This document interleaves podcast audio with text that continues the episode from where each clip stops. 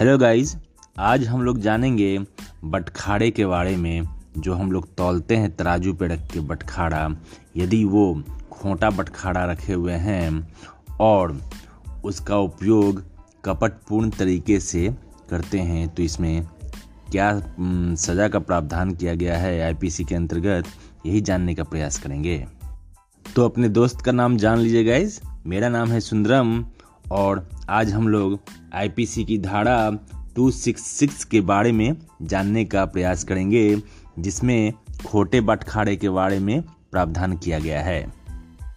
इस धारा के अंतर्गत गाइज़ जो कोई व्यक्ति किसी ऐसे तौलने के उपकरण का उपयोग करता है, जो कि खोटा है, जैसे कि बटखाड़ा वगैरह खोटा है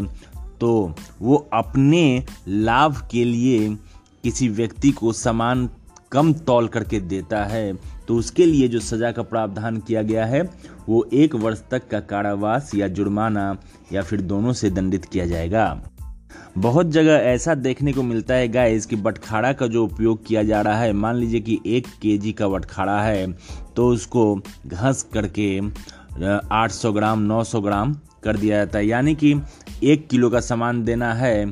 तो वो एक केजी का बटखाड़ा जो चढ़ाया, उसका वज़न 800 ग्राम है या फिर 900 ग्राम है तो ये जो कपटपूर्ण तरीके से सामान बेचने की जो रीति है, इसके लिए जो सज़ा का प्रावधान किया गया है, वो एक वर्ष तक का कारावास या जुर्माना या फिर दोनों से दंडित किया जाएगा। अब जानते हैं गैस तराजू के बारे में। तराजू वगैरह भी है जो तौलने के उपकरण के अंतर्गत ही आता है और इसमें बहुत ज़्यादा डंडी मारा जाता है और यदि कोई ऐसा व्यक्ति कपटपूर्ण तरीके से डंडी मारकर सामान बेच रहा है